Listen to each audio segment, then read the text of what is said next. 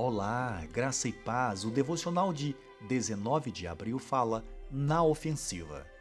Efésios capítulo 6, versículo 17 diz: Usem o capacete da salvação e a espada do espírito, que é a palavra de Deus. Parece que na vida do crente o inimigo está em cada esquina. Mesmo assim, alguns cristãos não percebem que a vida cristã não é um parque de diversões, mas um campo de batalha. Eles negligenciam o fato de que uma guerra está travada. E nessa guerra, eles ganham ou perdem.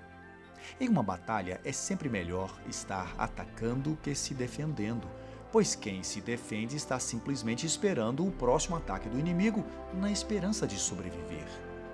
Se nós, como crentes, estamos sempre nos defendendo, então o diabo está em posição superior.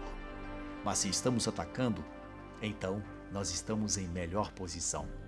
Quando o apóstolo Paulo escreveu sobre a armadura de Deus em Efésios no capítulo 6, ele mencionou uma arma ofensiva, a espada do Espírito, que é a palavra de Deus. O verso 17 fala sobre isso que nós lemos.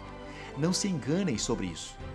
Há autoridade e poder na palavra de Deus. A palavra de Deus penetra, a palavra de Deus atravessa, a palavra de Deus impacta.